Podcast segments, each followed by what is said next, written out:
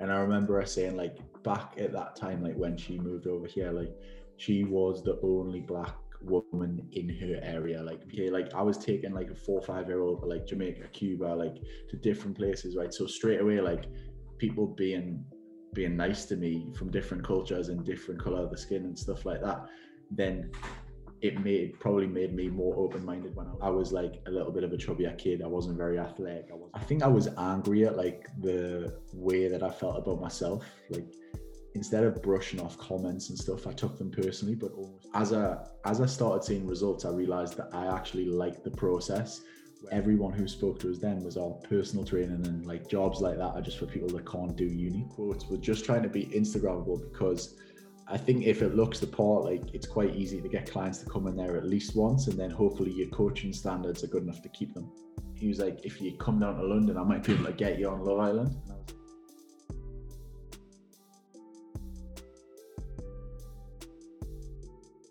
My guest today is an entrepreneur, personal trainer, and social media influencer from Newcastle. You might know him from his appearance on Love Island in 2018, but he's since established his own gym, clothing line, and online coaching academy. Welcome, Adam Collard. Yes, mate. Glad to be on. How are you doing? Um, I'm all good, mate. I'm all good. It's, so uh, it's always a funny one when I hear the intros. It's like the most interesting part for me because everyone has a different one. I've probably done quite a few of these podcasts by now, but uh, it's funny having one from someone that actually knows us as well. Uh, yeah, we may as well we may as well get the elephant out. Uh, uh, what was it? The elephant in the room or whatever. We'll talk about that. Is me and Adam know each other for um, a decade now, which seems quite surreal that it's that long since we're both quite young, um, and have been really good friends for the majority of that time. Um, and it's one of the reasons why I started the podcast. To be fair, we we've talked about this beforehand, and we've had many in-depth conversations uh, over the years. So I thought may as well um, start a podcast. Do you know what I mean? this is probably the first thing that you're the front man in.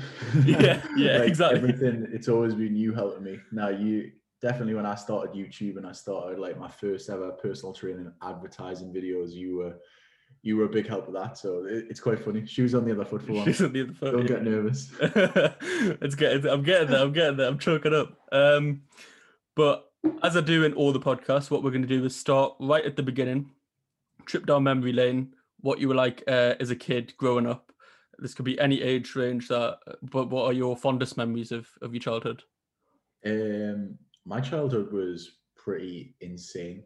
Um, in the sense of like I was so lucky, and I know everyone says that, and it's a bit cliche, but like I I had a lot of opportunities from a young age, from the sense of like my mom and dad were pretty hardworking, both self-employed, both driven, but like in the not in the they took me everywhere and anywhere around the world. Um showed us everything, really supportive, took us into any sports that I could possibly do, even though I wasn't the most athletic kid when I was a kid. But uh like yeah, really, really lucky, like blessed in the sense of like went on holiday absolutely everywhere, probably like over five times a year, the most amazing places. Um from such a young age and being like a really close knit sort of family.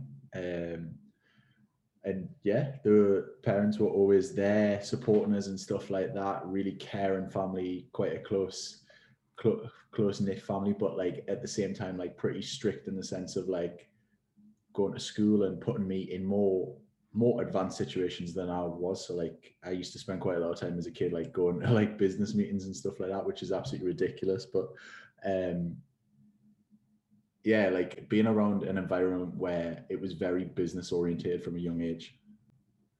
Which, uh, which, which a lot of Indians can sort of um, relate to, which is uh, mainly this audience so far, and the the culture aspect because it is a culture cast podcast that I'm gonna sort of dive into with you. Is that not many people know about your grandma, your nin? Yeah, yeah, not a lot of people know. So like the tattoo that people always ask about, it actually is there. Um, my nin was a very influential character in my life. Um, so obviously, grandma um, has passed away now, but she was like the center point of the family on my dad's side, and it's a massive family. And she was the only sort of she was the only religious um, impression that I had in my whole childhood, but like not in the sense of like like putting it on me and forcing me into being like religious or anything like that. Just using like using almost her. She would have been like 85 now, maybe something like that, but using a quite modern approach to just take the morals out of like Christianity and stuff like that and just put them into my life aspect, whether it be like hard work, whether it be like doing something for other people, like trying to be kind, trying to help people, like different sort of stuff. But she was like the forefront of like my sort of she told me a lot about like the culture of like her growing up and how hard it was for her coming into like this now like modern age sort of like England because she came from Portugal at a young age. Um definitely like that would make me more open-minded as an individual when it comes to like loads of different things like obviously there's a the black lives matters and stuff like that and loads of different things like she i don't even know where i'm going with this to be honest. She just taught me a lot of morals. So uh, you said that like she, she sort of stripped away the christianity aspect and gave you the morals clean cut. And as obviously I know it's it, it, and maybe this is the reason why it's because she was grown uh, grown up in like a really strict sort of um monastery or nunnery. How, what was it? Yeah so uh she she grew up in a monastery she it was like back there I she used to tell a story after story and this was it's mad for me listening to it but when I was a kid she used to tell us this one all the time where like she wrote left-handed. Yeah because i'm one of the only left-handed people in the family and she was like they used to beat them with sticks, like the kids, if they were left-handed, because it was known as like I might even don't quote us on this, but it might have even been like a witchcraft thing, and they used to beat them until they could write right-handed, and it was always funny finishing Christmas and coming out over the last couple of weeks. She always used to get someone to write the Christmas cards because she would shake when she wrote, but she couldn't go back to being left-handed, um, which is like totally nuts compared to like what it is now. Obviously, back then it was like segregation. That was the problem, like left-handed or right-handed, stuff like that. But then you come into it now, like there's other problems in modern life of people being segregated for different reasons. But yeah, she used to tell us the maddest stories, like of being brought up in that environment. I'm pretty sure she got chased around like mango fields and stuff because mango was like the most expensive fruit in Portugal to sell or something. So all the kids used to go and deliberately steal them and stuff just to generally wind up the teachers because they were sleeping there and stuff as well. Um, so yeah, she taught us all of the all of the culture from that side of the world. Uh, um, and it was just nuts compared to like what I was brought up into because I was like seriously lucky, really well off kid, probably probably a little bit of a spoiled brat at times, but not really in the sense of I got everything what I wanted. I was always taught to like work a little bit, but me hearing them stories from her compared to like my upbringing was just nuts. Yeah, uh, um, because we we've talked about it a few times, like since especially since like uh, during the Black Lives Matter thing that you said, because you did a post then, and I think that's when you first sort of like publicly said, um, this is like sort of my background. Um, a- another thing that uh, we've spoken about a lot about Yanin is sh- she was born and brought up in Portugal, but she spent quite a long time in in India as well, which is a, a probably a surprise to a lot of people um, with a time in Goa. Yeah, so I can't actually remember the exact time frames, but as far as I'm aware, it was something like maybe like born in Portugal, raised in Portugal till about like 12, 13, something like that. Then jumping to India, Goa. I'm actually, I'm pretty sure she actually had her first kid in Goa. Oh, really? Um, one of the uncles, and then ended up moving to England at about, it was anywhere between 18 to 21. And I remember her saying, like, back at that time, like when she moved over here, like she was the only black woman in her area. Like people, like you're talking like the local corner shops and stuff like that. Not the local corner shops, but what would be the equivalent of our Sainsbury's now? She would be like people would stop and look in the aisles and be like, she is the only woman around here in this like little, like you know the area that I'm talking about because I actually, funnily enough, live in the exact area now. But um, you know, like people would stop and look. Um, and it's funny, my grandma on my mom's side, who was completely Queen's English, English, white British, whatever you want to say, whatever, trying to be politically correct, yeah, white British. She would say the same thing. She was over a different area of Newcastle in the northeast, and she said like, in in a positive way, like when people first came to the country, if there was a black person or a black individual in a supermarket, like it was normal to look because you hadn't seen them apart from on TV when people start first started migrating. Um, Yeah. yeah, It- It's it's a weird one because there's there's like uh there's actual intrigue, which is what everyone's natural inclination is when they see something different. They're like, "This is different. I want to know more." But then there's the fine line between that person's individual intrigue is happening once in their day, whereas for your grandma, it's happening 50, 60, 70 times, or however many times in a day or a week. So for the one person looking in the supermarket thinking, "Oh, I've not seen a black person before," but for the black woman who's going in the supermarket saying, "Oh, there's another one staring," so it can get a bit uncomfortable on that side. yeah, but like I even remember, let's face it, like, do you not think people were shocked when we were in school that we were friends? Hundred percent, people were. Yeah, like because it was almost like, and let's let's just not beat around the bush. Like I wasn't in the group, but like we still spoke as me and you were friends, Mhm. but like you probably had a group and I had a group, and it was like it was an unwritten like segregation just by like just by chance. Do you know what I mean? Uh, like it was like people would be you, just didn't really like put two and two together or like other people didn't we did because we Yeah. spoke to each other and we were friends and we went to the gym together and like i remember like we started the gym together when we probably couldn't even lift a two and a half kilo dumbbell or something like that but like Exactly. outside of that gym like people were probably like eh how do they like click together Well, that's it. And I think even since um even since like school and and things more recently when when we have been out and about together or when I'm at the gym and another school friend comes they're like whoa you, st- you still keep in touch with each other? And I'm like well yeah but it's obviously it's it's easier to not understand that when you're not seeing it all the time if that makes sense. Yeah.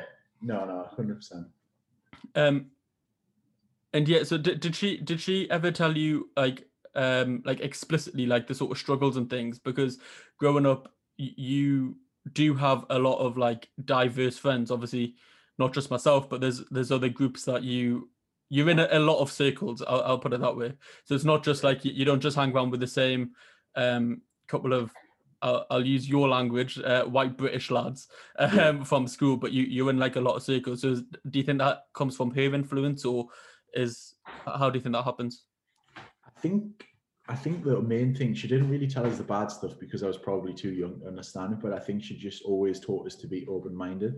And I would definitely say that like me having traveled more and I'll give you an example like me saying before my parents took us here, there, and everywhere on holiday and stuff like that. Them doing that, like me being in different cult everyone in England, the majority, oh sorry, not everyone in England, everyone in Newcastle, the northeast of England, has only ever went to Spain on holiday, right? let's face it, like the majority until you get to 16 and you're gonna branch out and travel yourself, you've only went to you've only been to Spain. Okay, like I was taking like a four or five year old like Jamaica, Cuba, like to different places, right? So straight away, like people being being nice to me from different cultures and different color of the skin and stuff like that, then it made probably made me more open minded when I was traveling down to London. Like London has a mu- much bigger influence of and much much more diversity in London than there is up north. There's still a thing up north right now where I would say that me, and this isn't a bad thing just because they don't know better, but me compared to quite a few of my friends will be probably a lot more open minded than other people Mhm. uh, going into situations where they meet new people of different cultures and different backgrounds and stuff like that. Um, just because they haven't seen it Yeah, and because you're not really educated on it. well, that's Um, it. That's it. I think like when you meet someone that you have a perception of what that race is like, and then you meet a few people, or you go to the country and it dispels that myth. Then it's sort of like your mind opens naturally because you're like, oh, well, I always thought this person was going to be like this, but they're actually like this. And then Yeah. what, what about if that person that I think is meant to be like that is actually like this? So it, you, you sort of like dispel all these like prejudices that you have in your mind when when you're like opened up to more environments. yeah. It, the, like there's a massive one like that and i'll just say it because i don't mind like speaking my mind so much but like prejudice of like right in newcastle people are just like people are different here like indian culture you have a corner shop right? You start going south it's like all right indian people have billion pound companies and boohoo man you start going more south well indian people are probably the best but like do you know what i mean like it's like the stereotype as you go more south is actually more positive Mm, yeah. when you think about it that way. So yeah, it, it's a funny thing. Like I think like gradually like it's moving further north as well. And like, it almost sounds like I'm bad mouthing the northeast, and I'm not. What I'm saying is like people just generally like it just depends what your upbringing's like, and it depends. And I was always like really open minded, like probably from that background of like being brought up by my dad and the way he took me around everywhere in different countries and also my grandma having that influence i'm lucky not a lot of people have that so Yeah. they've got to learn from the mistakes themselves when they're first in that situation Hundred percent. Um, and as you mentioned, your dad there, um, he he's a proper grafter, and I think his work ethic is is instilled in you very much so. His sort of background as well, coming from like um, you, you I think you said market stalls first and then retail. Yeah, what did you say sorry market stalls. yeah so he i can't even remember what it would be and i don't know he did like furniture started making furniture car boot sales like into fish and chip shops um and then going into like uh, the first ever property and that would be how the ball started rolling into going into like probably like two avenues main avenues construction or property stuff like that and then just having sort of like just being able to turn your hand at any sort of business and just trying to work to it until it gets to a point where it runs itself. And I think that's like the mindset that I have. And it's the mindset I try and treat every business that I sort of have as like separate ventures, even though they're the same. So like the gym and the online business is like totally separate in my eyes. I try not to cross them over. I try to work just as hard at one as just as hard at the other. And it probably fluctuates at different times of the year, but like having that work ethic from like whatever it is, just working hard to it until it builds to a point where you can just leave it or move on. So yeah, definitely. I think that uh, that work ethic was instilled in me from a pretty young age. Yeah, hundred percent. Like, and and the thing that I want to the the thing that I sort of want to summarize what I'm trying to say here is that when obviously, um, let's not beat around the bush. A lot of people will know you from Love Island, but when they see Yeah. this this poster boy from Love Island, he's the the 22 white kid from Newcastle uh, because that's what most people are going to see you as.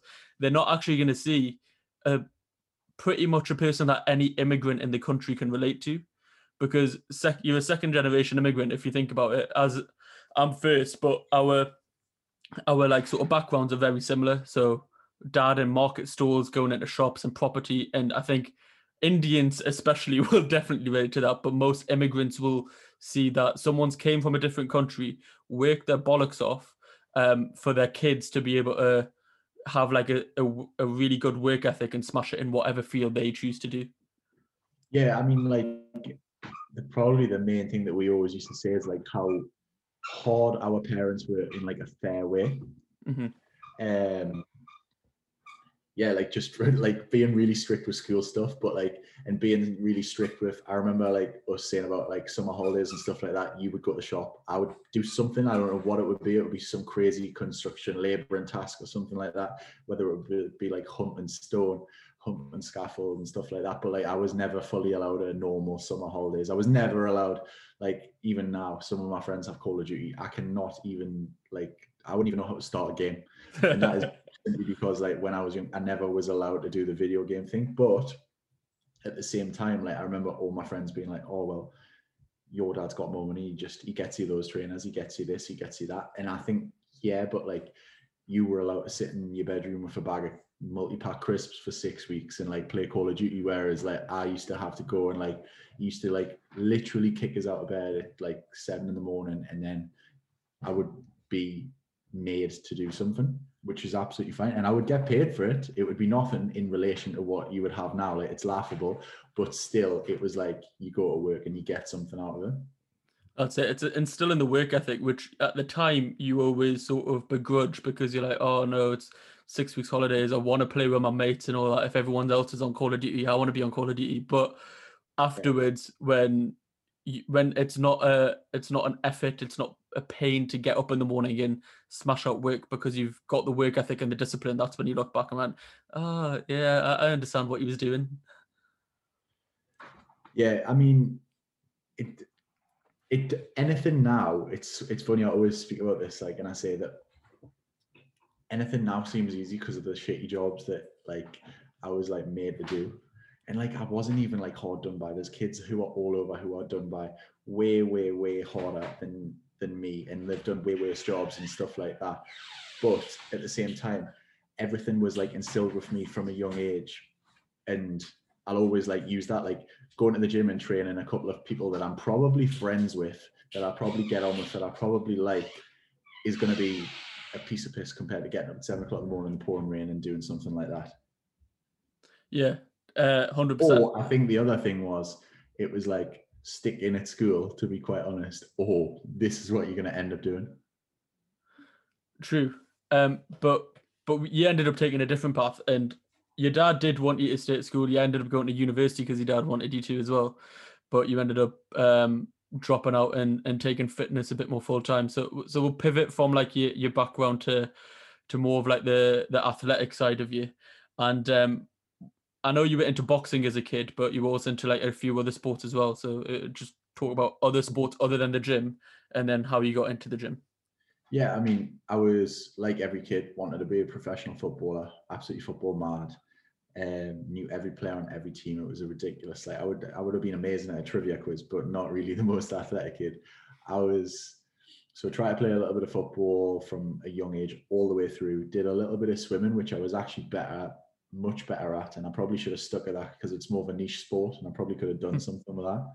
Um, but as a kid, getting up at trying to get forced to go start swimming before school and after school every single day, which I did for a little bit. Like it doesn't last when you try and tell a kid like you should stick at this. So that was a little bit of a dabble, and then um, coming to like sort of like 15 years old, boxing was like something that I got introduced to by my dad again because he was into it, but it was more of like a weight loss and training thing. It was just something to try and like keep fit. And the reason for all of that was because I never really like excelled at any sports until that age, at least because I was like a little bit of a chubbier kid. I wasn't very athletic. I wasn't really quick. I remember like hating cross country at school and hating like athletics day. I absolutely hated sports day because I remember being like the slowest or one of the slowest and just thinking like this is so embarrassing. Um, like I was totally 110% a kid that didn't want to take the top off in the pool like on holiday. I have a really really vivid memory of like being in Mexico and meeting these family friends and me like jumping in the pool with a top on when I was with uh, my dad and my mom when they were still together and like we're in Mexico and Cancun and me just like refusing point blank. Probably had my first crush on a girl or something like that. Don't know how old I was, but um, me just really not wanting to take my top off in the swim pool and like I didn't. Um, and that was a like I have a really vivid memory of that holiday for some reason. I think I was coming at that age where you start like thinking about girls and you start thinking about like you start being more conscious of your body image. You don't really care when you're that young, when you're probably like younger than 12 maybe. But then that like 12 to 16 phase is really when you start like looking in the mirror and like you seeing other kids. And there is a few little sly remarks at school by other people. You wear glasses, you're the kid with glasses, you're ginger, you're the ginger kid, you're the fat kid, you're the fat kid. I was that one so like whatever it is, if you're skinny, you're the skinny kid. I think that's important that people say that as well. Like like I was a bit of a bigger kid, but if you get picked on for being skinny, it's just as bad. Um, but yeah, that was that was my thing. And once like once people taste blood in school, you know what it's like. It's almost vicious, isn't it? So that's what they went with with mine. And I I remember coming home a lot of times and not really being happy with the way I look. So like going on and being upset as a kid that was when i first started like doing a little bit of boxing fitness. I wouldn't say like competitive boxing but boxing fitness anyway. Yeah um because i think that that period is actually so w- we met in high school and by that time i think you had started to uh, sort of grow a lot more. So you weren't like a you, have always been a big lad but you, yeah. you were starting to take a bit more shape by then. Yeah. And, um but the, the, there's obviously images online especially when you were when you were on TV, obviously a lot of images came out. Well, a lot of all of your information came out about yeah. everything. There was there was things about your dad. There was things about your your body image uh, because everyone was surprised back then because you were so lean on the show. Yeah, But back, and I think it might actually be the same holiday because there's a picture of you like standing next to a pool, and you do look like the the chubby kid that you're saying. Yeah, um, yeah. Uh, so, do you think the gym was the turning point of when you you saw like obviously boxercise was good, but when you got into the gym, do you think that was the one that you actually sort of uh, quote unquote caught the bug with, and that's the one that propelled like your body to change the most? Yeah, I mean, definitely. I think I like the boxing style of training, but I always, I actually enjoyed the learning side of it. And I think I used to, I remember us texting in high school and stuff like that, but I used to go to bed like reading article after article after article. And this is from like a kid who's like 14, 15 years old, probably 15, year nine, whatever that is, that first year of high school when you go to a tier three system. Um, like year nine, 15 years old, like what kid like goes to school all day, every day for five, five, six hours a day and then wants to come back and like go to the gym and read books on going to the gym. Like it was, but that's that's what I sort of like started doing. And like once you start seeing results and I think I was angry at like the way that I felt about myself. Like instead of brushing off comments and stuff, I took them personally, but almost channeled them into being like, right, I'm going to really, really, really work at this. And the high school years, the three main high school years, there was a massive change in me. And I went from obviously like we met when I was probably halfway through that. Mm-hmm uh, coming into high school and being like, I was almost like had a vengeance against the world. Of like I'm gonna prove every girl wrong who I've ever had a crush on, and like being pied by every lad on the football on the A team, and I was on the B team. Like the, like I wasn't quick enough and stuff like that. Like the rugby team, anything like that. I was just like angry at everyone, and I just channeled it into that direction. But I think I sort of caught the bug as I as I started seeing results. I realized that I actually liked the process Whereas I probably started from just being like, just lose weight, just lose weight, just lose weight. But funnily enough, once you start losing weight, then you start getting a little bit stronger and you start getting a little bit faster. That's actually what switches and catches the bug. I mean, you have a little bit more training experience than you probably let on to the people on the podcast, but you know that you start a diet or you start like January, perfect example right now. You start because you want to lose a bit of weight, but then when you actually see yourself get stronger, you get a little bit addicted to that strength but you get a little bit addicted to that like speed on the treadmill or something like that.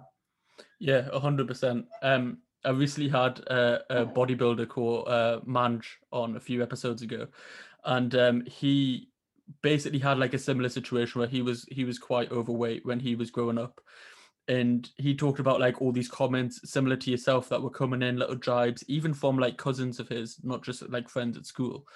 Um, but similar to you, he he channeled them into like uh, like to propel him upwards in, in the gym direction.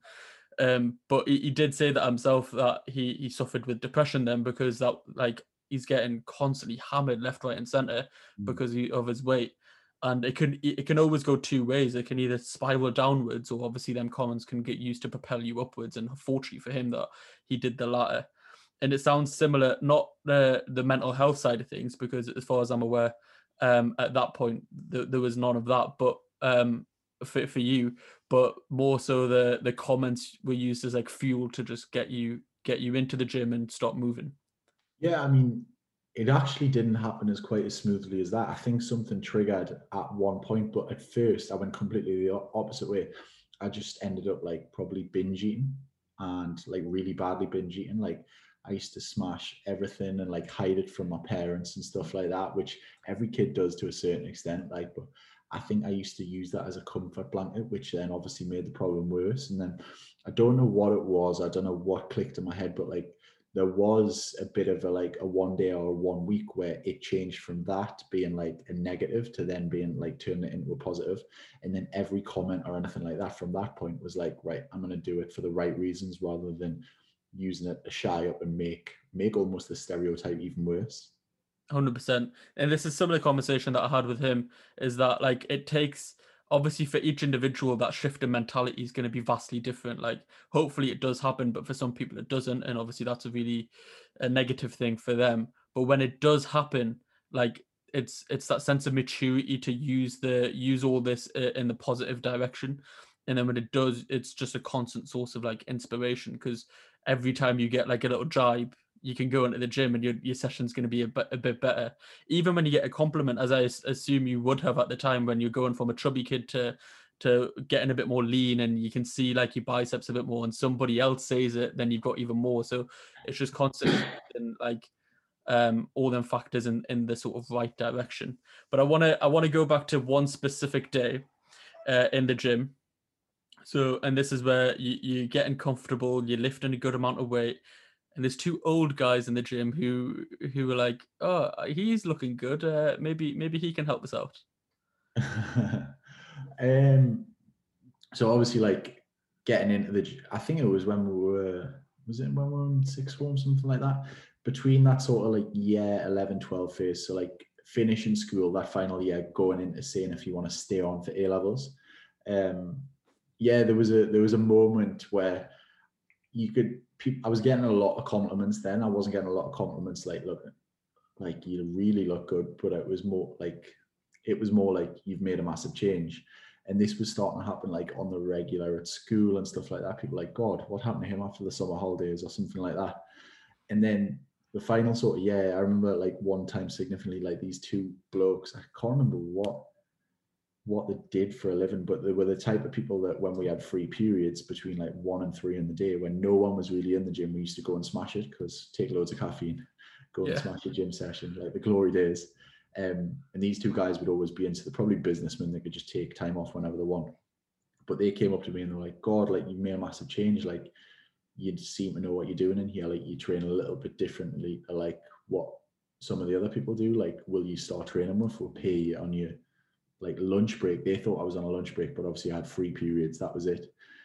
So that was where that was what spiked the business minded Adam be like, God, like I'm actually all right at this now. Maybe I could actually do something with this because like telling a 60, 17 year old kid, 16 year old kid, now 16 year old kid that you can that one you look good and or will pay 40 quid cash in your pocket which used to I probably got that in six to seven hours working in a shop. Like pay 40 quid for 45 minutes to an hour to come and train with.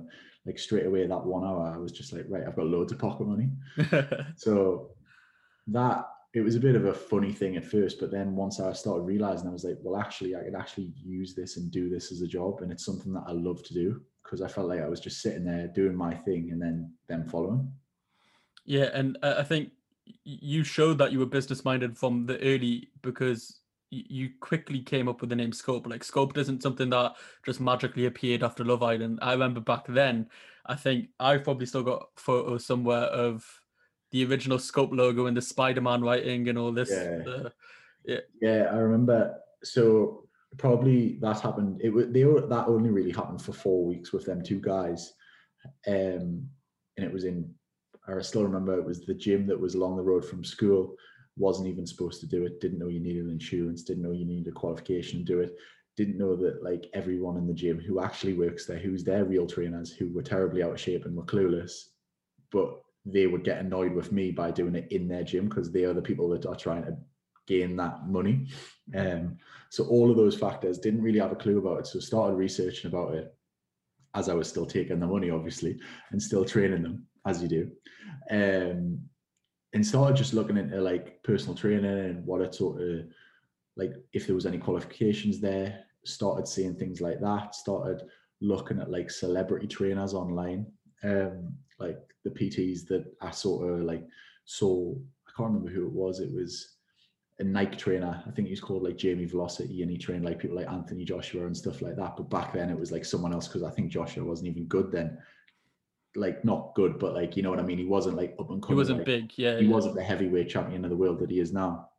He was like pretty youngster. So this guy, like, so I started following him, and I used to be like, yeah, I want to do what that guy does. So yeah, started pretty much with the name Sculpt. Got a little business card designed. Um, and started running boot camps out of the church hall that was again around the corner again from school with a little sculpt logo. It was the Spider-Man writing, which I didn't even really realize at the time, but then I just went with it. Um, and then we started making some YouTube, not YouTube, some Instagram tutorial videos and videos of me training, start an Instagram page. Yeah, which it, it really did start taking off. And then there was a point where like you there was like a two way sort of like two paths in front of you because I remember you went off to uni and although you were admittedly only there for like a couple of weeks I think it was um and then you quickly soon soon came back like what was that decision again like uh, as as alluded to before with like a sort of a, a strict traditional sort of parent with, with your dad, and he was sort of like saying that you should go the traditional route, but then you just sort of persisted and went, I want to, I want to do the personal training thing. Well, I didn't really know what I wanted to do then because I think I was still focused on my own mission because I wasn't content with how I looked still. Obviously, I was getting better in other people's eyes, but I really, really had the fire on my belly then being like, I can actually, I can actually really get in some serious nick here and like maybe excel myself so people actually start looking at me like on Instagram, on looking at me for advice. But in the other side of my life, I was still going to school, still doing my studies. I think I still did art and business. Do you know what I mean? Which business I like, but it I don't know how I once did art. Do you know what I mean? Like looking at who I am now. But anyway, so still in the back of my head, it was like go to university, do something like whether it be like something academic, like architecture, like business, like accounting, like something like that. That was always the goal. And I just found the gym still as a hobby at that point because when I was researching, like I was saying about personal trainers and stuff like that, stereotypically you ask, or at least when I asked around to people who were older than me, everyone who spoke to us then was all personal training and like jobs like that are just for people that can't do uni. Like that was what the general consensus was, and that's what every single person said was who was an older individual. So like my dad, and one of these things that probably the only thing that he's got wrong, uh, what he would hate to admit, and like a lot of people around us though said the same thing, like older people that I looked up to, uncles and stuff like that nah, that job's just for people that are too stupid to get into uni. So I was like, all right, well, I'll just continue it because I love it, but I'll go to uni and do something else. So I signed up for like a business marketing degree in Leeds Met. And spent a total of how long there? Oh, I think it was 21 days. Not even that. but at this point you were making like you were making decent amount of money with the boot camp and stuff and even when you went to leeds i remember you saying that there was a couple of lads in the gym there who were uh, who already followed you on Instagram or something, but you didn't have a massive social media platform like yeah. you do now, but they already followed you then. So you, you were getting a your, your name about. I think by the time I got to the university point, like I stood out as like, yeah, you can tell that guy in a t-shirt, like he lifts. Like, um, I was massively into like more bodybuilding training then and not as much functional training but like i started standing out then. Like i was six foot five which i obviously still am now but i really had finished my growth spurt and then it was like oh you can tell he sort of like moved some weight or something like that. It's pretty strong compared to other people. And that's when i started like seeing a lot more interest into like people in the gym in leeds. I was only i only went to the gym in leeds twice or three times i think in a different gym that was outside the uni and i was starting to get people I think I even got offered a job. It, obviously, PT gyms in like big chain gyms like Xercise4Less will offer anyone a job. So it's not a compliment really, but they did offer as a job. And I thought, oh, well, I could do this alongside uni or something like that.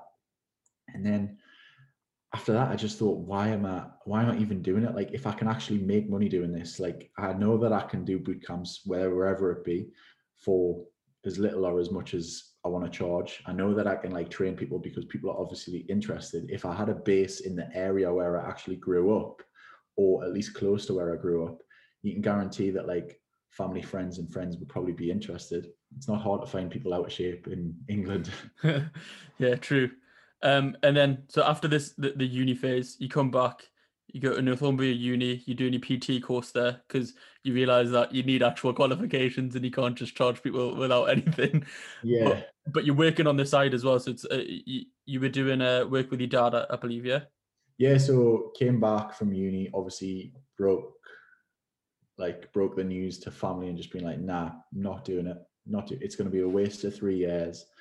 I remember like going down the corridor and like the halls and just like seeing like three lads that I knew smoke a joint, and I was just like, if I stay here for three years, like I know they're probably going to get a degree, but like I just thought, is this the stereo? Like, is this the like lifestyle that I'm going to live? Like for three years, like don't get us wrong, like I've liked to party and I've went out and done stuff, but I just thought like can't be asked like just doing this for three years and like scraping through a degree. Like I'd rather get started now and make some real money. And I think I was always driven by that. Um, so comes back basically asks my dad for a job on the scaffolding site. Um, so doing the most horrendous job, like just seven or four every single day. flipping scaffold pipes and putting it up buildings and it's actually really really good for getting strong by the way but Yeah. what a horrible job in the winter like freezing cold metal pipes and trying to throw them up buildings which they're about eight and a half stone so did that seven or four monday to friday and then on a weekend took a six month course at northumbria to do personal training to get like i think it was like a mini diploma. It's like under a foundation degree or a foundation degree. And then i like stayed on to do a couple of extra little courses for like pre and postnatal training and kettlebells and stuff. Anything i could get for free basically. Um and did that. And then the rest was pretty much history. After that the second i could i was stopping doing any sort of laboring manual labor get myself into a gym start training people And the first gym was Pure Gym. No, the gym, sorry, on Gossie High Street. Yeah, Gossie High Street. So the first the first job I got was at a big public gym, one of them budget gyms. We all know them. We've all got them in our area. One of the big hitters. And um, what what was uh I'm gonna ask what it was like, but uh, it probably should preface it by saying that the second gym you worked at was um, a very high end luxurious gym. So what were the sort of differences between the two, and how did how do you think like them two sort of helped you to where you are sort of now? I think the f- the first gym was the best thing that ever happened to us in the sense of like teaching me it is literally if you're in business it is survival of the fittest. There was there was a conveyor belt of unsuccessful pts that used to come in for a few weeks maybe a couple of months and just go out. And i used to see them work in sainsbury's after. I used to see them like do waiter and jobs and stuff like that. Like no they just didn't have the business savvy or the drive to like stick it out and do the free work and like give people the free advice and stuff like that that they needed to try and land a client um, there used to be 15 PTs on a board, and it was just like 3,000 members. Get what you can, and it was pretty hard to advertise yourself in that environment and stand out from the crowd because the thing is when when people go into them big gyms like that unless they're clued up already it just looks to them like oh there's 15 pts they must exactly know exactly the same as each other which is not the case there's some like terribly motivated and out of shape PTs and PTs with lack of knowledge and bad standards, like promoting terrible things, whether it be diet advice or training advice. And it's not like that. The PT course, I'm pretty sure I would put good money on you passing the PT course, like right in this second now. And it's just, it is as simple as that. The extra learning comes after. It's like anything. You go to an accountant, you go to a solicitor, you know there's a standard of who's good and who's bad.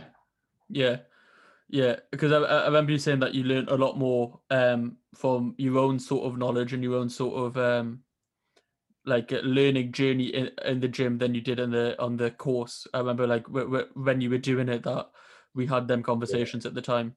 I remember like coming home from even the job when I was at the gym group, um, when I was at that first gym and like still researching like nutrition and stuff like that.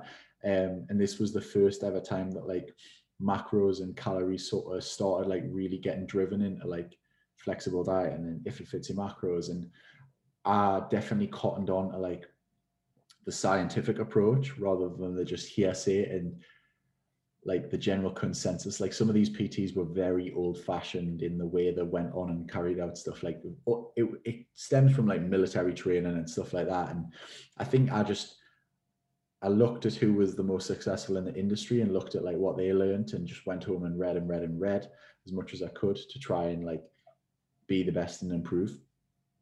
But not just from a not just from a training and coaching perspective, but from a business perspective as well. Like, right, what does that person do? That like, why are they a good PT? Like, how did they get started and stuff like that? And you can you can make some serious money even in like the the budget gyms, like because you as you said, three thousand clients like uh, are, are there if you're able to get through to them. And um, I'm I'm guessing when you said the first gym is probably like the, the biggest learning curve is probably because of that because you, you you're learning how to adapt your personal training to each and every individual.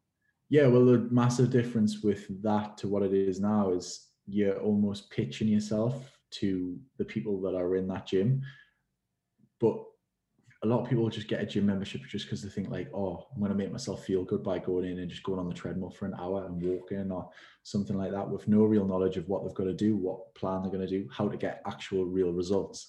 Now you going up to them and trying to sell yourself and trying to maybe be like, oh, come over here and try this. This is better. Like people come to Sculpt, they know they have a good idea that they're going to come in for personal training. You can't like come off the street. There's no high street like there was in that other gym. So they're coming for a reason. They're coming to get trained. Whereas in that one, you're almost pitching yourself, having to try and like learn how to talk to the individual. And this is especially where like my personal skills developed in the sense of like going from that guy maybe the year below me or my age that wants to just look like me to like maybe old Irene that like needs to learn how to like get out of a chair better because she's got a bad back and wants to help improve her posture. Like it's different things like that. So that definitely helped me from a personal skill sense to like, right, this is how I need to talk and market to them people. And also this is how I need to talk and market them people. And also how to train them. Like you've got to find some common ground to talk about. It's like anything. Yeah, yeah. You can't be talking about having a session on the weekend with the 22 year old and do the same thing as you say with 65 year old Irene or whatever. Yeah, yeah, exactly and then the second gym afterwards was very different. It was, as I said before, like a high end sort of higher end gym. It was the creme de la creme in Newcastle of PTs, uh, Aurora. So, do, do, you want to talk about a, a, bit about that?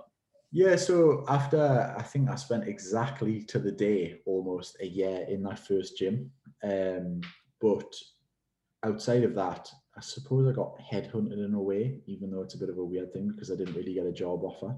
Um, got contacted by a highly regarded personal training gym studio.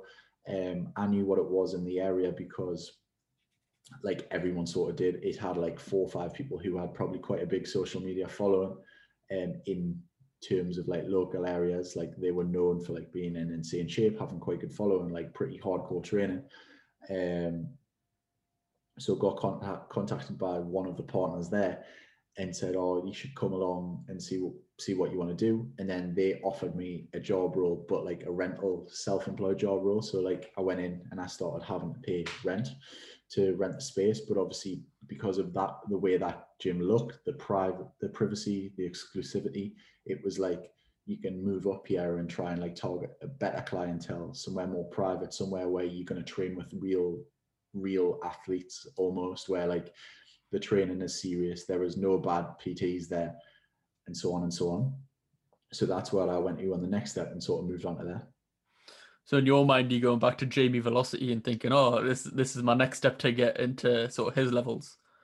Yeah, so there was loads of those people on Instagram who I thought like, yeah, that's where I want to be. Like we've spoke about it loads of times. I think there's like a kid that trains Mark Wahlberg, kid that trains like Thor for Thor's part on like you know the this you see a couple of people and you're like yeah like joe rogan on a podcast you know? Mm-hmm. you have them people be like yeah he's he's the game where you want to be. So i saw these people in this gym that was in my local area aurora and i thought like yeah they look absolutely class. Like that's where i want to be because they're like real trainers.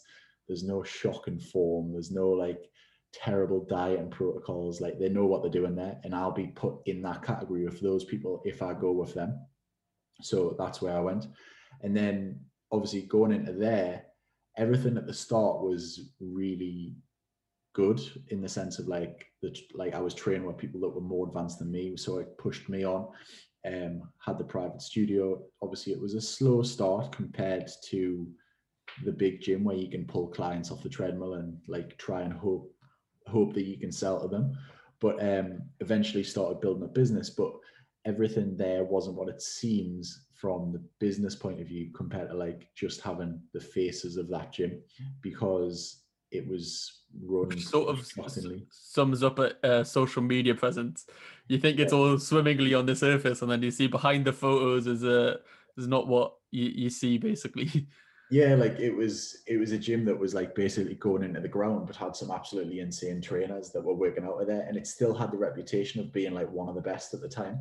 Mm-hmm. Um, so yeah, that was where I was left. And so, not getting too much into how or why it happened, but um, at the same time when that was sort of coming to an end uh, at Aurora, um, the actual business, not you, well, yeah your time there as well. Uh, while everything was going like up in the air, you also went to the Reebok gym, and this is probably where your love of CrossFit is uh, is sort of uh, grown from. Um. So yeah, like the gym, you could you could tell like I was getting busier and busier, and there was a there was two other PTs there, like who were getting really really busy as well. But the gym and the whole the gym was just being like left almost by the owner, and it was just getting quieter and quieter.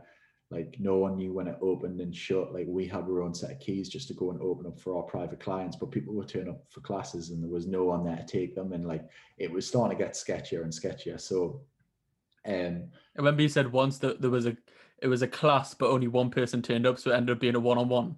Yeah, like that would happen quite a lot. But to be fair, like when I was first starting off sculpt, like that that happened to me a couple of times as well, where like seven o'clock on a Friday night, like one person's turning up, and like to be fair, that can still happen every now and then. Like I've been on, in on a Friday, and at five p.m. you've got fifteen people, but then at seven p.m. you've got one person. Like it just happens yeah. like that sometimes. So it's not the that I wouldn't say that determines whether something's doing well or not, but um, where was I going with that? So Reebok was another place where I just found I I basically went there to try the training. Um, went there to try something new, try something different because I was quite bodybuilding orientated. Found found that it was really cool. Found it really interesting, like pushing to different higher intensities, more functional movements. So I started doing a little bit of that, and then obviously in the meantime knowing that my business or place of work at least the place of work that i was renting out was potentially going down the pan um started looking there to personal train as well. So i was basically running in between reebok and running in between um aurora as a place to personal train and trying to take my all my clients.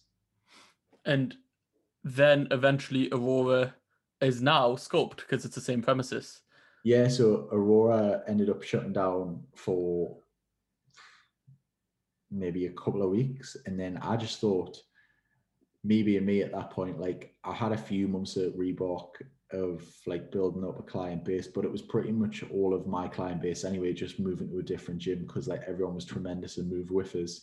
Um, and then I just thought that like this opportunity was on a plate and it was either do something now and try and create my own spin on it because I was almost doing it there or thereabouts anyway. Like all the clients that were there were pretty much my clients or this one other PT.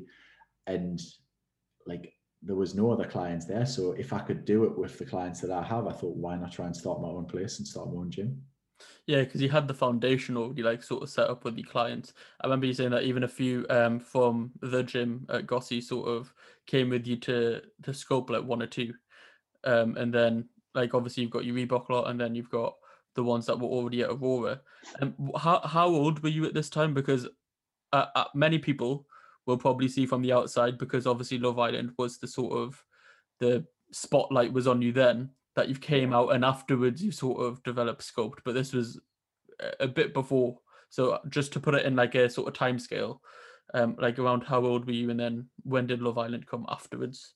So i think like 2017 when i turned 21 2017 when i turned 21 opened the gym a couple of months after that and then six months after that going on love island so the gym was probably only open for like five months um five months after I went on Love Island. But yeah, like we started sculpt just really, really quickly, like ripped everything out of that last gym, started started the gym as a shell, just like an empty unit, and just started building it back up. And like the makeover of the way the images looked was like insane. It was like everything that I ever wanted at that time.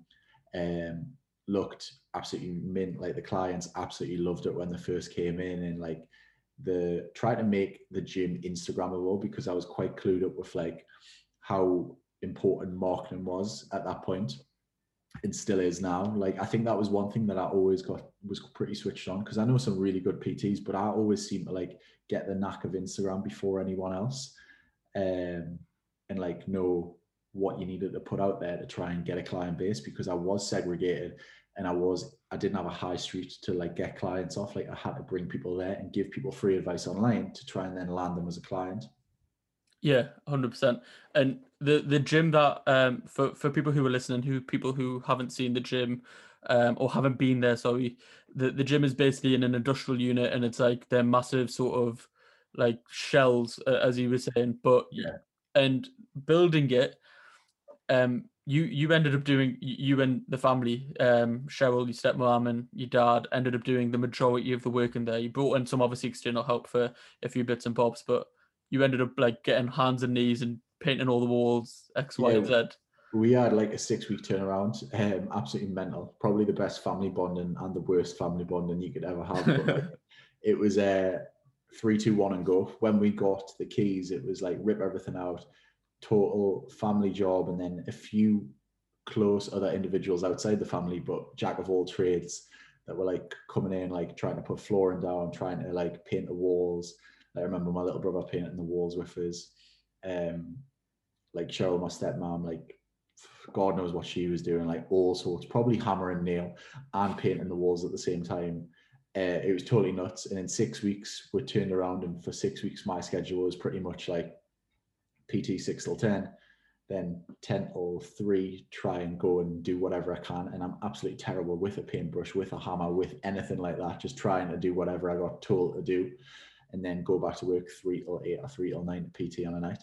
So for six weeks, it was pretty brutal. But like the fire that you've got when something's your own, like during that time when you're building it up, when you're creating something, like just not bothered at all.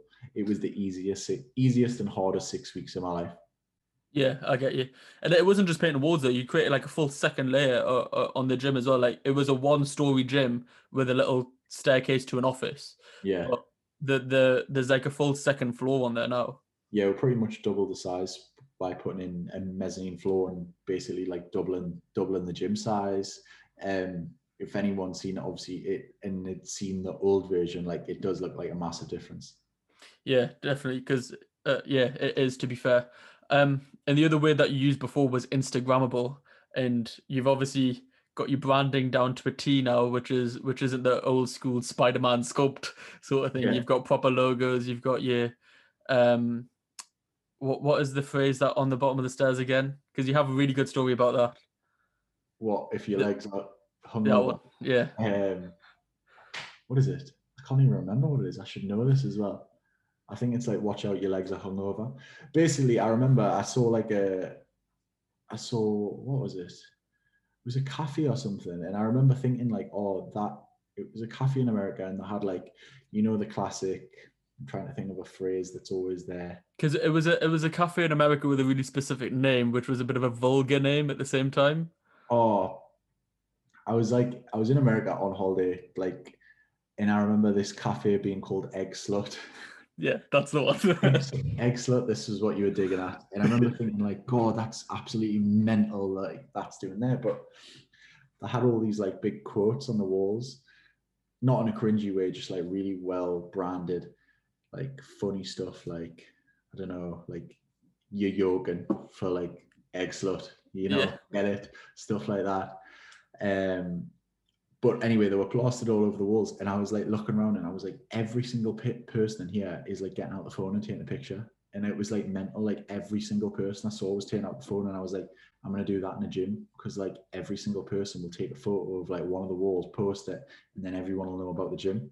So it was just something that I pretty much cottoned onto quite soon. Like, you know what it's like when you go into one of them pure gyms and you want to go in into one of them the gym groups. It's almost a bit like oh, I always say it's like hospitally, don't I? yeah, You go in, it's like big white, white and blue walls or white and green walls if it's pure gym.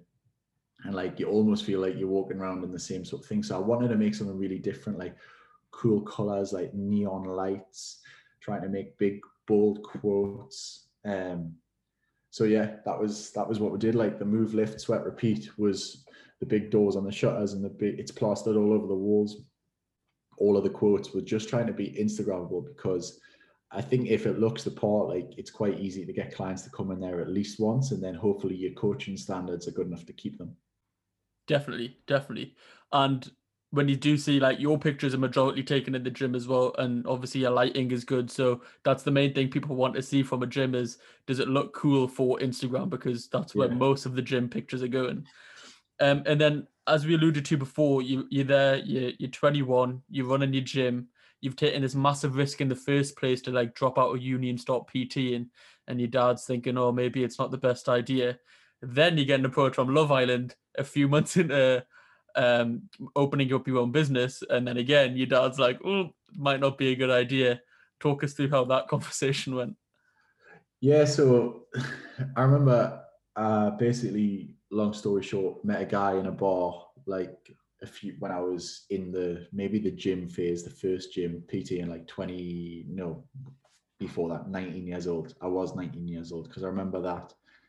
Um, met a guy in a bar. He was a TV producer. Was like, "Do you want to come for an interview? Go on Geordie Show, which is like local program. Not really what a personal trainer should probably do in my eyes. Like, it's very drink and party orientated. And to be fair, I'm good for a night, but after that, I'm like an old man. Um, so yeah, so after that, um, anyway, got a call a few years later, and this guy was like, "Have you broke broken up with? Hello, blah blah blah. This is me from when I met you." He went, "Have you broken up with your girlfriend?" At the time, I currently had, but I'd also opened Sculpt. He was like, "If you come down to London, I might be able to get you on Love Island." And I was like, "God, like." Obviously, knowing what happened to the people the year before, I was like, "This is massive." I thought straight away, alarm bells in my head. I was like, sculpt will be plastered everywhere. I could plan this really well. So when I come out, I already have an online academy ready to go, already have an online business, already have maybe sculpt hoodies, already have like everything. I was like, I could really manipulate the situation if I can. But at the same time, like six months, what's the rule? You don't you don't sleep for the first year of business. So like six, maybe even not even six, you know, four, five months into the business, I'm like, sit, going back to my dad, who also financially helped us with the last bit that I needed to get over the line with the gym to like kit it out and stuff like that. I'm like, oh yeah, I'm going away for eight weeks. See you later. Straight away, you're gonna get a smack in the face and be like, no, nah, you're not, you're not going anywhere. So I was like, what? Uh, I was like trying to tell someone who doesn't understand what the TV program is and how powerful social media is because I mean, he does not probably know even how to send a message on Facebook, never mind Instagram. And we know Instagram's harder. And I was like, no, no, like this will be insane. Like if I last even two weeks on that show, like sculpt will be on the bottom of the screen because it'll come up when I like what's my job on my name.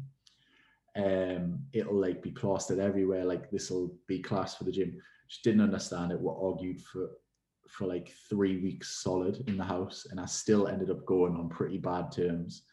Um, but try to plan it the best I could for the gym staying alive with Cheryl, my stepmom, and then the PTs were there at the time, but didn't didn't go down well anyway. But it never is when I'm not there. To be mm-hmm. quite honest, it's always gonna like it's always gonna be at like ninety percent, not quite hundred, but yeah, like made it made it happen. Went on the show, had a massive following, and got a lot of good press and a lot of bad press, and a lot of press that just I knew that I needed to try and like get the gym out there and came out and did what I was going to say, get a million followers, start an online platform. Yeah, it was it was a really interesting time. I remember like I was at uni and a lot of the school friends that obviously knew that me and you were, were friends and stuff were actually sending me the link. I think it was in the Chronicle, the first or something. I got sent so many of the same article saying, "Oh, Adam's going on Love Island." I was, I'm like, "Oh, okay." Uh, well, I, I, don't, I didn't even know what the show was before that, to be honest. Yeah. Um, and it, it was, it was like a really big hype, sort of hyped situation because you were the wild card as well. Yeah, like basically the way it works, you put the way it works is you get people in happy couples, and then people start coming in. Um, but the main lineup is the first 10 people or normally 10 people with five boys and five girls. And from the second the start of the show five girls five boys and then waited a couple of hours or something and then chucked me in. So like straight away it was the first time i think no maybe the second time they'd done it. They tried it with a girl the year before like so even on day one it was like i was the starting lineup but i was the first like person to like ruffle the feathers. Is that what it's called? Ruffle the feathers, yeah. Yeah. But for you, uh, marketing wise, that's the perfect situation because you are the focal point at that point. Yeah, like straight away, like I had to piss people off from 24 hours in because I knew I had to pick a girl. And I knew it was going to annoy what whatever boy it was that I picked because you're not safe, are you? So straight away, I was pretty prominent in the press from that from that point. And you, going through the show again, uh, a lot of people were sending me messages saying, "Oh, he's done this, he's done that," and um, because you were like the the pantomime villain. Let let's put it let's Yeah. put it bluntly, like you were basically the the troublemaker. Is that Yeah. a conversation that you have going in with the producers and or, or something, or is that something that you have in your mind because again you want Sculpt to be prominent?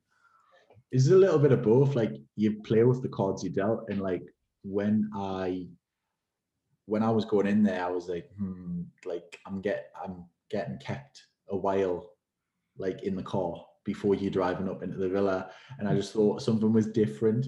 Obviously, walk in, realize what the situation is: five boys, five girls, and me. So uh, I was like almost talking to myself in my head, nodding, going, "Yeah, I realize what I'm going to have to do here now." I'm gonna have to take someone's girl. so obviously coming in, realizing that that was the situation I was in. Now you either be overly nice and last 30 seconds on the show, or you do what you've got to do. And also, like, why not? Like, was five girls in there that are class, and I'm still friends with some of them. Like Samira and Laura are like unreal. I'm trying to think who else there was, but off the top of my head, I can't. Um, out of the girls, um, their class, I still speak to them now. So like they will be friends for life, hopefully. And why would I not speak to them people anyway? But obviously the name of the game is to stay on the program. So what you're gonna do. But also I'm not gonna lie, like I'm totally 100% honest with this. And this is what annoyed people almost. I was too honest because I wasn't ashamed to say it. Like I knew how to keep myself on the show and I knew how to keep myself on the camera for at least the first couple of weeks. Like be a bit ballsy and make sure that you're the center of attention if you're choosing between two girls and you're going to get kept on camera. That's the most important part of the show, isn't it? yeah, yeah, Whoever- yeah. Whoever's choosing on that night. It just so happened that like the fir- first three times I managed to do that and make sure it was me. So after that, I was it was easy. So you're telling me you didn't go on for love?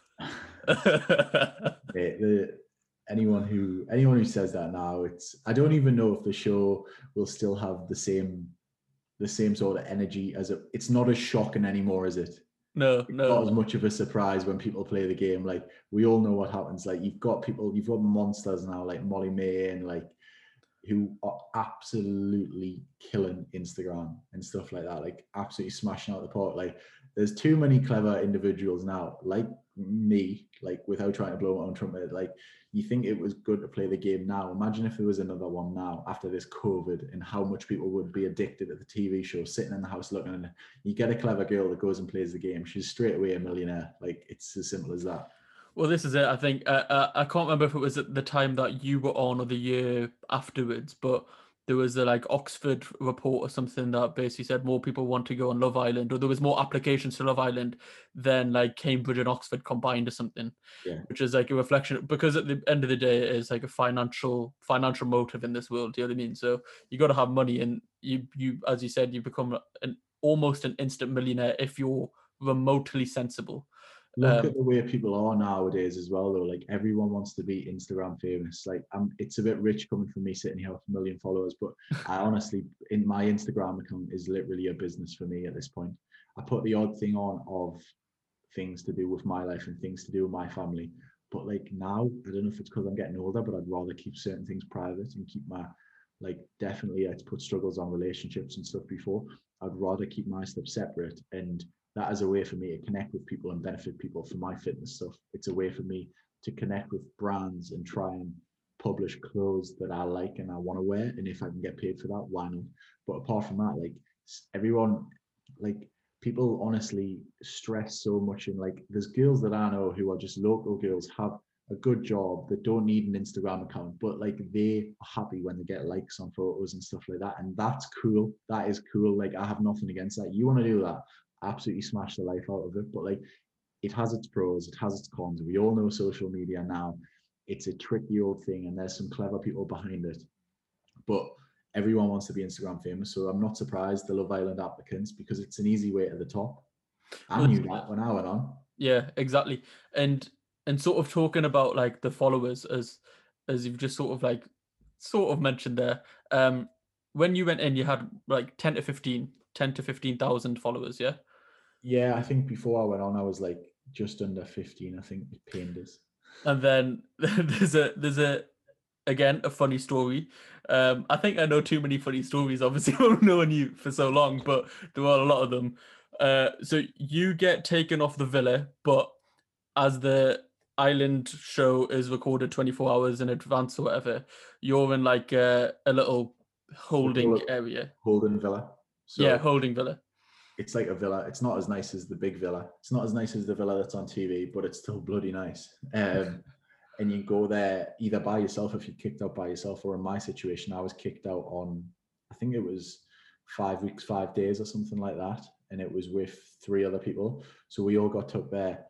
Obviously, it's the first time you're allowed to drink in six weeks plus the two weeks that you were there before so like nearly eight weeks. So obviously where we've got bottles of wine we're still under supervision by the way. Uh I, I thought there was alcohol on the show. yeah there is but it's like a gl- i think it's a glass and a half of wine or a like a mini san miguel. You know like the mini cans on airplane Oh, okay, like two of those. So i mean Right. you know what i mean? Yeah, yeah. So you're not allowed to drink. six, six foot five 220 pounds. You're not really getting pissed off well actually i am a proper lightweight. I'm a proper lightweight nowadays but back then i could party a little bit harder. Um anyway going to this villa so they were they were letting us have like maybe like i think there was wine on the go or something on the go. Anyway we had a few drinks. Getting pissed off security guard goes and i don't know if he was smoking a cigarette or something but like you know like a window ledge in a like in a spanish villa like the big stone. He left his phone unlocked on the stone and i was just like chugging away and I was like, shit, I'm gonna like I saw his phone light still on. So I just like got his phone and I like searched my name on Instagram and like the Instagram following was like on 560,000 followers. And I was like, what the hell? And then I shouted at like, I think it was Alex, Ellie and Darylle, the, the people that came out with me. And I was like, should I check your accounts? And like they were on like maybe 80k, 100k, something like that. And then obviously when the show goes live, then you're allowed your phone back because obviously they don't want to give away the news of who's out when the show is filmed 24 hours or however many hours in advance.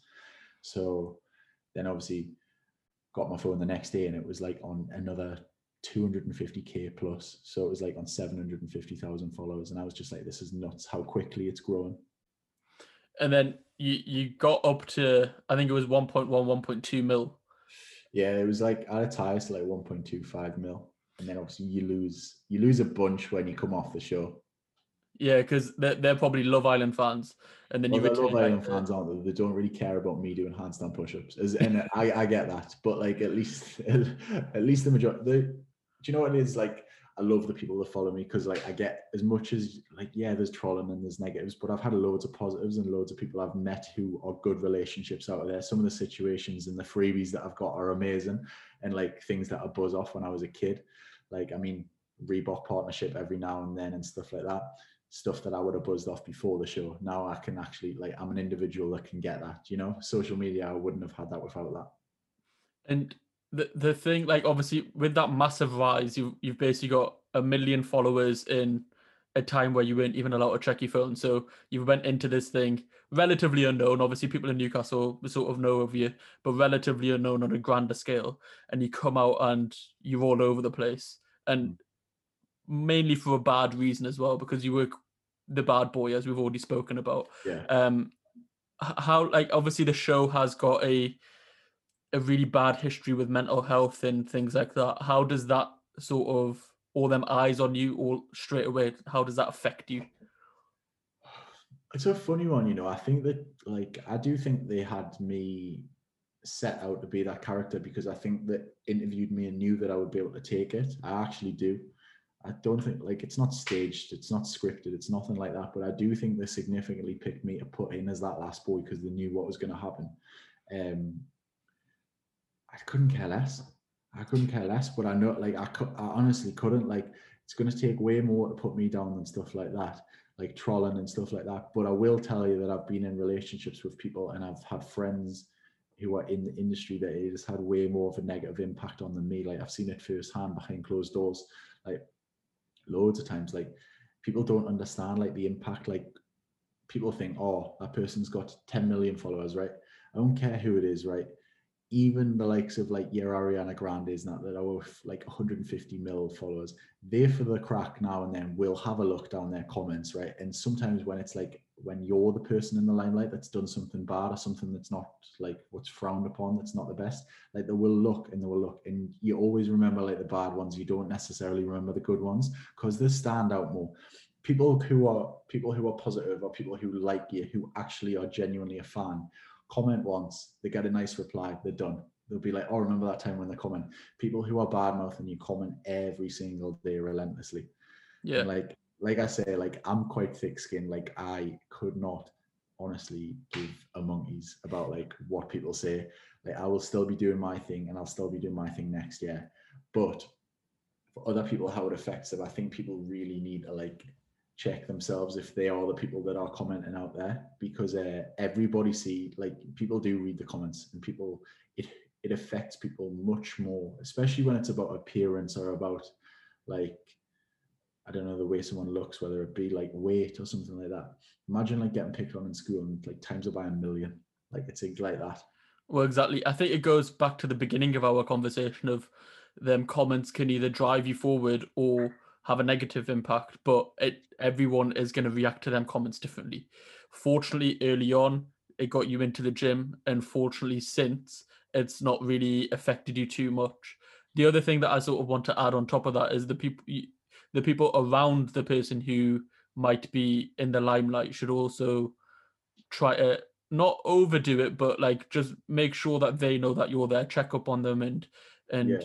and sort of just like uh, me and you talk about this a lot, and I always ask it, and you always say you're fine, but I still always ask it just in case. Do you know what I mean? Like yeah, I know that it doesn't affect you in that way, but just on the off day that one on an off chance that one day you might be feeling and something ever negative was to happen, obviously I'd feel like a dick. Do you know what I mean? If you didn't ask. Yeah, yeah. No, totally. Like other thing, I'm not gonna lie, like other things will affect me, and I'm not giving up like, oh, alpha, blah, blah, blah. Like nothing affects me. 100% things affect me. It just so happens that people, like I think of things quite rationally. People who I don't know on social media doesn't. It's more people who are in my personal life.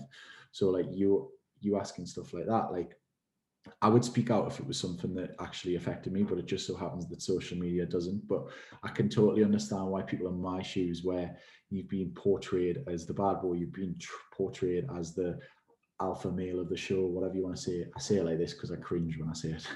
Like, if you've been portrayed that much to be that bad person, then how do you then feel confident enough to like be like, I'm upset about this?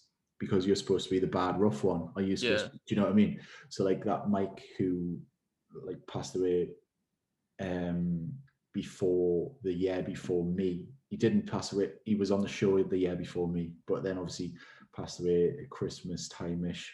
Anyway, um, like he had the same reputation, like bad boy, like like almost that stereotype is like, oh, nothing's gonna affect him. He's hard as nails. He just cares about getting girls and then sacking them off and stuff like that. Like if you get painted with that brush so many times, then how is that person, if they are struggling, meant to speak out because they've been trolled so much for being that? So like I can understand why he probably didn't. Um, but it is super important to do that. Super, Yeah. super important. It's it's really important. And the show doesn't o- only just have a, a, a mental effect but also has a physical effect as well. Um so when you came out you you had your tour that you had to do which is going to all these clubs all the time. And obviously you're doing um all these PAs public appearances.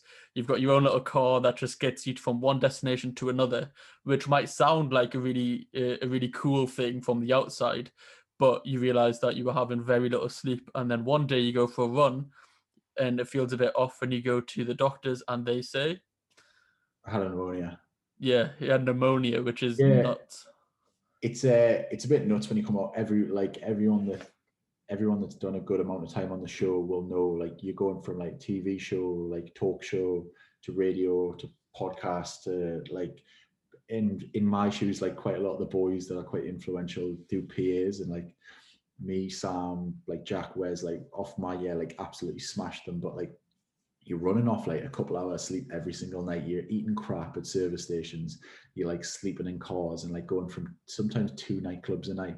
Like it's daft what it does physically. And I could have turned it down. I could have turned it down, obviously, but being the business minded individual that I am, why on earth would you turn? You will never get that money again in your life. And like you should make the most of it. So obviously I made the most of it. I just said yes to everything, which was a little bit more intense than I realized. Like obviously the novelty wears off. Uh, you're like a rock star that can't sing at the start. like you you're going around, you're going all these club appearances, but you can't even DJ, or at least I couldn't. I like I'm just going there for photos to meet random people, which is nuts. You, the thrill of it drives you at the start, but once it starts wearing off, like it is hard on you physically. So ended up like being drained like massively and then run down, put on a drip, and then uh, ended up, yeah, ended up uh, getting like some sort of mild pneumonia. Which is crazy because you don't you, you see the TV show as many of us do, but you don't really fight like see the the behind the scenes essentially.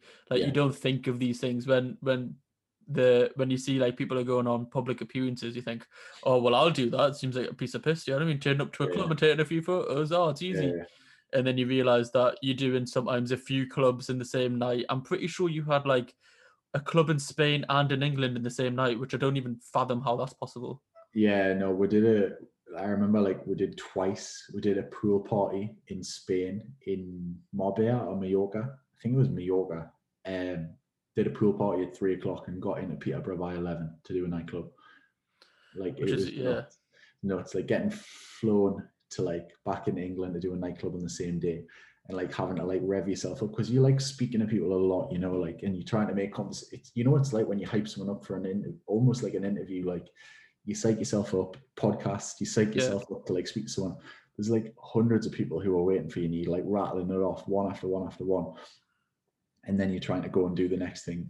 It's uh yeah, it's not for everyone, definitely not. Yeah, exactly. Because you need to give everyone the same amount of attention because they're, they're waiting for you. Do you know what I mean? And if even if you're having a bit of an off day, like that entire line of people are probably going to be like, that's their perception of you now. Yeah. Um, how how do you feel like your perception uh, the do you feel like public perception of you has changed since the island because you have become more focused back in into the fitness and back into the gym and things and you have sort of promoted um healthy living but in a very sort of no BS way, like a very science based fitness way. Yeah. Sort of so do you think, think that like changed? The, the main thing that the main thing that's probably changed now is like people are thinking like God he's still preaching the same things that he did the day when he came out of the villa like he's not selling anything because like everyone brings out a fitness plan and everyone does some juice shit something like that like I never did that like I promoted my fitness brand but like real real programs, real food, and real results. And um, I'm still saying the same things that I did the day I came out of the villa. I never saw anyone any bullshit when it came to fitness, whether it be training or nutrition. Um, and I think it speaks wonders now because all the ones that did are now not doing it. They're doing something else now, or they're doing like a different venture or something like that. I'm still Adam who does the fitness. Like there's no one on my year that was more gym orientated than me. There was no one that was more training and nutrition orientated. And I'm pretty sure the only person seriously who still does fitness on my area is Frankie. And like we have a respect for each other. But apart from that, like I wouldn't really say anyone's qualified that much or clued up about it. Yeah, uh, everyone so, did go down the different paths, but you stuck stuck loyal to yours, yeah. People people see through it because I think they see the loyalty and like yes, I've lost like maybe two hundred thousand followers, but I feel like the in the relationship that I have with the followers now, like probably I've gained more followers that are actually interested in me doing fitness, whereas I've lost a couple of hundred thousand followers that are were just interested in who I was going out with at the time and like what I was doing and what sort of crap holiday I was going on or something like that. Yeah, yeah. But I think it's not just promoting something that is BS, but also calling it out as well. Because on numerous occasions you do, um, and this is probably to the detriment to you and that the relationship with the person who's promoting it. Because sometimes i've seen you like post like uh, when people have got the ab stimulating things or when people have got the juice shakes and all this stuff and you just yeah. post like another social media influencer and just call them out straight away like this is bs yeah. Like i try there's there's people who are better at than me that don't have the really like i've been in a situation before where like it's been one of a kid that I quite like, and his girlfriend's promoted something that's fucking bollocks. Like it's actually harmful to an individual. Like like people having those juices that are like aloe vera gel, people having boom bod, absolute shite. Like those ab stimulators, like ridiculous. You know what I mean? Like just put five Nokias on your stomach and get someone to ring you like same thing. Like, do you know what I mean? Anyway, like people doing that, it really, really winds me up because it's the one thing that I'm passionate about is like giving people real like people get really down about the weight. People have really bad relationships with food. Don't give them a reason to do make it even worse because they'll probably just be scared of the gym forever because they'll never get results. So they'll be scared of like trying to eat properly because they just think it's like the next fad. So yeah, I've called a few people out. I'm not as brutal as some people. Some people are way worse, and I'd fair play to them. Like they should do that. But maybe as I've came out of the bubble a, a little bit more now as well, I'll probably start doing that a little bit more. Yeah, hundred So it's just one thing that really gets under my skin. Yeah, I know. Like, um, again, we- we've had con- countless conversations about stuff like that before because, as uh, as wh- when you're when you are like a bigger kid, like you were and I was when uh, getting into it, you do try everything because Yeah. you're uneducated. But then when you educate yourself more and more, and luckily you had a bit of a head start uh, when we started going to the gym, and you already were like educating yourself. So Yeah. luckily, I fell into the right circle of me and you talking uh, like fact based training but Yeah. it's very easy um to to fall like the other way as well yeah, there's some shocking stuff out there, but there's some really good people pushing proper training and nutrition as well. uh, but a, a, thing that you get quite often from um when people are asking you q and a's and and things is you don't stick to one training method you're a bit of a you, you have everything in one so you you do your bodybuilding you do your powerlifting olympic cross training x y and z you name it you've tried it why mm-hmm. why do you do all of this and do you incorporate it into your fitness plans for people to purchase It's what it's one of the things like if you do bench press to a clock, are you doing CrossFit? Are you doing bodybuilding? Do you know what I mean? Like if you do if you do like I don't know, like you do thrusters, but you do five sets of one rep maxes, like are you powerlifting? Are you doing CrossFit? Like where like how far does the line go? They're all the same, you're all training, but like you should pull things from every in my personal opinion, you should pull things and learn things from every different aspect. There are amazing athletes and amazing individuals in each one that that has developed the methods that have like created these forms of training. Like bodybuilders could improve from doing more things the CrossFitters do, and CrossFitters could improve from doing more things that bodybuilders do. hundred and ten percent. Now, and not even that, like both of those could improve from doing yoga more, from doing stretching and mobility more. Like I hate yoga. Like I kind of like I don't hate it. It's not my jam. Like it's just stretching with some Raj music, to be quite honest. like it, it just is that. But what could like you shouldn't really be naive and like segregate it again, like segregating things out. There are you've got to find what someone needs. So if someone like comes to me as a client and they prefer bodybuilding type of training, right, that's cool. I'll give you that type of training because I'm educated about it and I know it. If someone's coming to me and they have a CrossFit, more performance-based goal, I might move the needle in that direction ever so slightly, but still pull things from the other one. So what I like to I'm a bit of a jack of all trades in the sense of I have all those avenues of training behind in my arsenal and I want to use them for the best of the ability to the client, not for me. Like I can quite happily take my personal needs out of it. Like I can guarantee that like one of I would quite like to do an Ironman.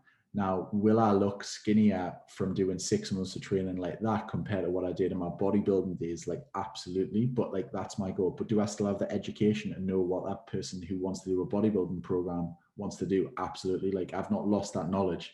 But like, I would probably have clients at that point that they might even be stronger than me in that aspect because I'm doing an Ironman program for six months because that's that goal. But as soon as I come out of that, I might go back to that. So what I'm trying to say is like, I've developed like almost a big bundle of knowledge where like I try and develop the programs that are best for the uh, for the individual's goal, fitness levels, and current circumstances. And a prime example of that is kit. What do people have a, in lockdown right now?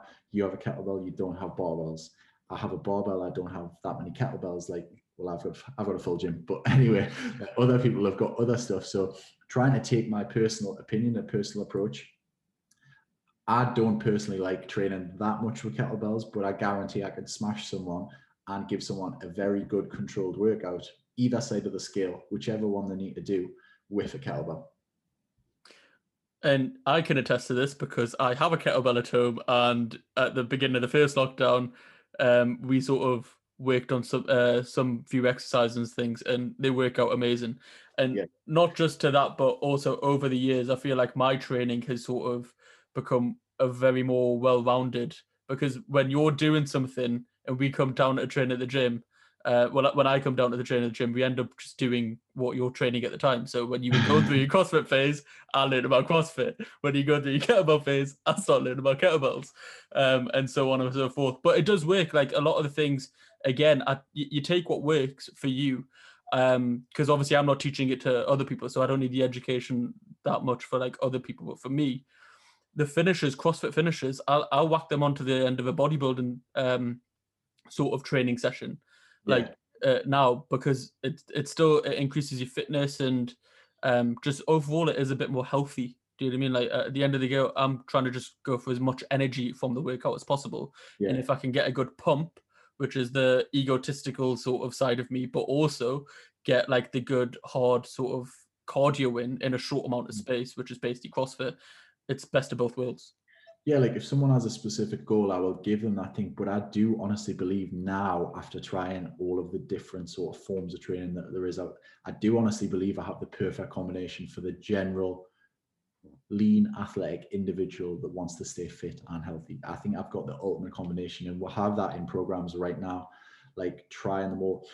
Every single session that we almost have almost has a little bit of a strength training, a little bit of accessory slash bodybuilding work, and some conditioning CrossFit style. Like we've got a hybrid program now, and I honestly believe it's the ultimate way to train because you don't just look the part and you like you have been a prime example of this of like doing the bro split like training for the way you look but you couldn't do anything more than walk on a treadmill. Now you can do 5ks you asked us the other day you were like what's a respectable 5k time on whatsapp? Like it's the same as me. I looked like at one point i looked like and you could put us on the front of a magazine. I couldn't do any more than an incline walk without passing out. Like that's not healthy in my eyes. So like do I think I found like a happy medium and more than a happy medium? Because I think that I would like to think that I'm fairly fit. Yeah, absolutely. And I can also, and this is the best part of it, teach people how to break it down for them coming into it. Like how when people ask is how can I try and like people see me all the time do muscle ups on rings. How can I do something that feels a bit like that, but for my fitness level, I feel like I'm pretty confident that I can teach something the most relatable aspect or the most relatable scaled version for them okay, me doing handstand push-ups, you doing push-ups with like the dumbbells either side, so it's just increasing the range of motion, or like pike push-ups or something like that. which I think uh, is basically the general population. When you say, when you when you say it like that, is most people don't want to be on the front cover of a magazine. Yeah, Most people don't want to lift the strongest amount of weight. They just want to feel good. You know what I mean? They want to be as efficient as possible in their actual job. Yeah. Um, which is more and more over the years. That's how I have started uh, approaching it. Because obviously, at the beginning, as we we were talking, like we've talked about so much, is uh, losing weight first and then starting to look good, but then it goes on to performance. Um, the last sort of topic that you sort of touched on there was COVID, and Mm. obviously, this whole pandemic has really thrown a spanner in the works for the fitness industry but also for yourself because because you had it for a bit. So what was that like? And then to piggyback on that, what was how has it been for the gym as well? Uh, from the gym, it's been severely annoying because I feel like, and I'm not going to go too far into this, the benefits like don't outweigh the risks for me. Like you, I'm sure anyone with an Instagram account has seen the memes of like, you know, like obesity levels kill people more. It also increases the chances of COVID. Like heart disease kills people more. It also like, you know, the things like the benefits don't outweigh the risks for me anymore. Um, it's affected the gym massively. And do you know what? Like i don't even i do care about the money and the financial aspect of the gym to a certain extent but i also like really care about the members. Money's just a way of keeping score almost. It Yeah. sounds it is like it's a way of doing that. Like i live a quite a comfortable life now but having members that are like the gym is a safe haven for a lot of things you don't know what's going on at home like me like when my parents were splitting up like the gym was like a safe haven you don't know what's happening in people's lives you don't know what negative things are happening and the gym is like a little bit of a sanctuary for it. So that's what's more annoying because I speak to people a lot, and every single person over this pandemic has texted me being like, "Oh, I'm so like annoyed. Like I could love to blow off some steam in the gym, and it's just not open." So mm. that's like one of the most annoying things. Um, what else was saying from a business perspective? Yeah. So uh, just to just to sort of expand on that as well, uh, that this is like the busiest time of the year for you as well at the beginning of the year uh, well in the gym industry so and obviously we've just went back into a national lockdown here so that's that's a added sort of like it's kicking a person while they're down essentially yeah it's just it just keeps on going it doesn't it like the it's super annoying. It's annoying for everyone and i think everybody's struggling right now we're just trying to we're just trying to do our best in this situation. And like that's what i would say everyone. I would say everyone if i've got a little bit of advice like if you can do some if find your thing whether it be running whether it be yoga whether it be training like whether it be doing one of my crazy dumbbell programs anything like that like just find something that gives you an outlet for like a couple of hours a day that tries to like blow off some steam because it's mental health as well as physical health like I'm pretty happy with the way I look right now. Sometimes I do sessions just because of because I'm annoyed about other things that have happened during the day, and I find myself doing that all the time, especially as I'm getting older and things with business. Like it is like therapy for me. So my advice to people for that from that point of view individually wise would just be to do something to make yourself feel good um and the other the other side of things that i was asking before was um your experience with covid because um you had it uh, maybe like six seven months ago now actually yeah i mean i had had covid pretty much when it was pretty new new newcastle yeah um i'm pretty sure our numbers were like 18 per 100,000 or something like that. And then I was sitting in a house, me and my girlfriend both had it. Um, yeah, like I, I didn't really think it was that bad, but like I don't want to sound. You can only speak anecdote. Yeah, you can. Yeah, I can only. I can only speak from my point of view. For me, it was like a bad strain of tonsillitis, if not even just like a regular strain of tonsillitis. It was two big days where I felt pretty bad, and then after that, that was it. It was done and it was gone. But the most worrying thing was like for the first week to 10 days when I tested positive, I easily could have pushed and went to work. I've went to work with worse headaches, with worse illnesses, like with worse colds or flus. Like I've easily pushed myself to go to work. So that's the worrying thing. So if it is as contagious as what to say, I would have easily not noticed. I almost went for the test as a little bit of a joke of someone making a remark being like, ah, you're ill, you haven't got COVID, have you? One of them. So it, again, make sure you're safe and you get tested and try and wear you. I'm actually asthma asthmatic and I still try and wear my mask a little bit more than the average Joe because I'm pretty fit where I think a mask is not really going to give me an asthma attack. I think people are pretty stubborn. Yeah. But wear a fucking mask. Do you know what I mean? Like it's not for you, it's for other people and hopefully we can just get back to normal as quick as possible. Again, yeah. you can only speak anecdotally, and you are a fit individual, but for someone who might have underlying health conditions, etc., it could be a lot worse. Um, we're going to wrap up with quick fire questions. So it's the same five questions as pretty much every podcast now. First one being, what are you most proud of? What I'm I most proud of? Um just constantly improving every year. Constantly do you know what i mean? Like i have a i have a very good life. I have yeah i have a good life and i'm only trying to get better. I think when you don't do that then that is that's being unsuccessful. You know just trying to get better. I'm nowhere near what i want to be but at least i'm trying to get there. As soon as you stop trying to get there that's when you're not successful. Pretty much answered all five questions with that one but uh, number two is what you're most looking forward to um, at the minute, like speaking like this, just being bloody normal and going out, being able to see everyone and do normal things and not taking the little things for granted. Probably, probably friends that I sacked off a lot of times because I was a little bit too tired, but I probably could have pushed myself to just go for a coffee or go. You know what I mean? Like the little things. Um, get myself on a holiday, have a normal functioning gym and business, and then make that make that ten times better. What is your biggest motivation? Um,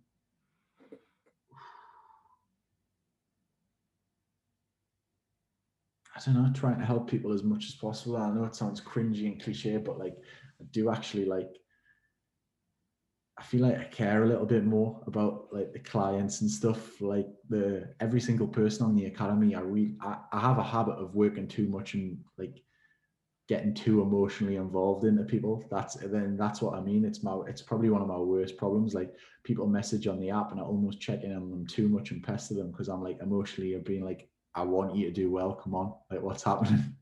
um, which is probably a good trait to have. But so trying to trying to hit as many individuals as I can with my views and ethos on training and nutrition. Number four is what is your definition of success? Trying to get better physically, mentally, financially, every single year. Just trying to get better, even if you're not, even if it's not working, but still trying. Don't roll over. And last but not least, because it's the Culture Cast podcast, how has your culture affected you thus far?